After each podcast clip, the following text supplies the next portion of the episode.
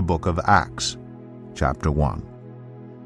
In my former book, Theophilus, I wrote about all that Jesus began to do and to teach until the day he was taken up to heaven, after giving instructions through the Holy Spirit to the apostles he had chosen.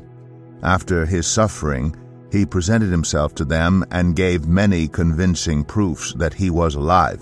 He appeared to them over a period of forty days and spoke about the kingdom of God. On one occasion, while he was eating with them, he gave them this command Do not leave Jerusalem, but wait for the gift my Father promised, which you have heard me speak about. For John baptized with water, but in a few days you will be baptized with the Holy Spirit. Then they gathered around him and asked him, Lord, are you at this time going to restore the kingdom to Israel? He said to them, It is not for you to know the times or dates the Father has set by his own authority, but you will receive power when the Holy Spirit comes on you, and you will be my witnesses in Jerusalem and in all Judea and Samaria and to the ends of the earth. After he said this, he was taken up before their very eyes, and a cloud hid him from their sight. They were looking intently up into the sky as he was going, when suddenly two men dressed in white stood beside them. Men of Galilee, they said, why do you stand here looking into the sky? This same Jesus who has been taken from you into heaven will come back in the same way you have seen him go into heaven. Then the apostles returned to Jerusalem from the hill called the Mount of Olives, a Sabbath day's walk from the city. When they arrived, they went upstairs to the room where they were staying. Those present were Peter, John, James, and Andrew, Philip and Thomas, Bartholomew and Matthew, James, son of Alphaeus, and Simon the Zealot, and Judas, son of James. They all joined together constantly in prayer, along with the women, and Mary, the mother of Jesus and with his brothers. In those days Peter stood up among the believers, a group numbering about a hundred and twenty, and said, Brothers and sisters, the scripture had to be fulfilled in which the Holy Spirit spoke long ago through David concerning Judas, who served as guide for those who arrested Jesus. He was one of our number and shared in our ministry. With the payment he received for his wickedness, Judas bought a field there he fell headlong, his body burst open, and all his intestines spilled out. Everyone in Jerusalem heard about this. So they called that field in their language Akeldama, that is, field of blood. For, said Peter, it is written in the book of Psalms, May his place be deserted, let there be no one to dwell in it, and may another take his place of leadership. Therefore, it is necessary to choose one of the men who have been with us the whole time the Lord Jesus was living among us, beginning from John's baptism to the time when Jesus was taken up from us. For one of these must become a witness with us of his resurrection. So they nominated two men, Joseph called Barsabbas, also known as Justus, and Matthias. Then they prayed, Lord, you know everyone's heart Show us which of these two you have chosen to take over this apostolic ministry which Judas left to go where he belongs. Then they cast lots, and the lot fell to Matthias. So he was added to the eleven apostles. Today's devotional is written by John Bodley and read by Gail Race. The book of Acts comes right after the Gospels in the Bible and is a little bit like a sequel to the Gospels, the stories of Jesus' life.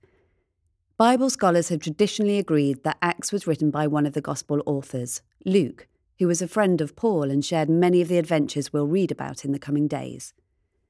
Like all good sequels, Acts begins where the Gospels leave off, after Jesus' death and resurrection, when he tells the disciples to wait for the gift of the Holy Spirit he promises them, You will receive power when the Holy Spirit comes on you, and you will be my witnesses in Jerusalem and in all Judea and Samaria, and to the ends of the earth. The book of Acts goes on to tell the story of just how that happened, how this handful of Jesus' followers became filled and empowered by the Spirit and travelled the world to be witnesses of Jesus. God used them to start something that would change the world as we now know it. Today, we live in a world where people want their lives to make a difference, to count for something. I know I feel that way. I want to devote my life to something worthwhile and significant. Our culture tells us that the secret to that vision is to look within ourselves and discover our true identity and destiny. But the book of Acts is about how a bunch of people devoted themselves to a cause bigger than themselves, who tapped into a source of power and authority not from within, but from God, the empowering presence of the Holy Spirit. They found a cause worth living and dying for, declaring the message of Jesus to the world. And as we now know, this handful of ordinary people had an extraordinary impact on the world. In the coming days, our hope and prayer is that we would be equipped and empowered by the Holy Spirit as we read these stories to live lives that make a difference. We're so excited to be sharing in their journey together, and we hope you enjoy it. Jesus told his followers to wait for the gift of the Holy Spirit. Take a moment now to wait in his presence. Invite the Holy Spirit to speak to your heart.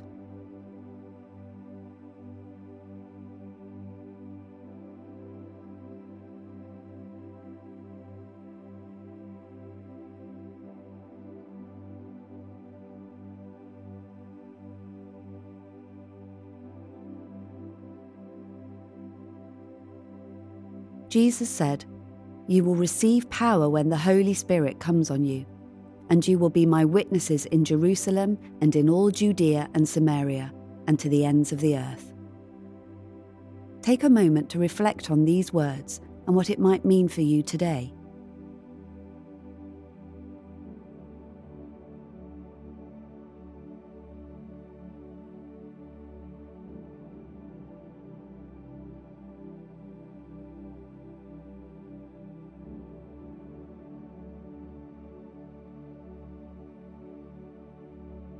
The same Holy Spirit that we read about in the book of Acts is available to us to empower us to acts of generosity and hospitality, acts of worship and devotion, acts of supernatural power and evangelism, to share the love of Jesus with the world.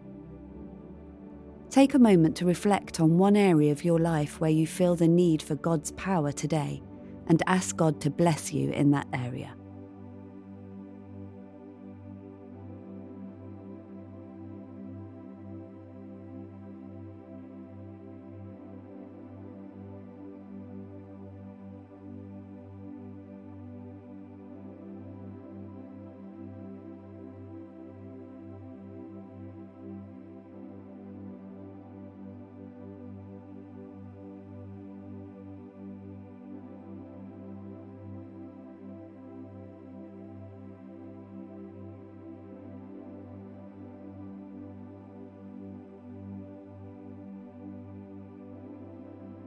Let's finish with prayer.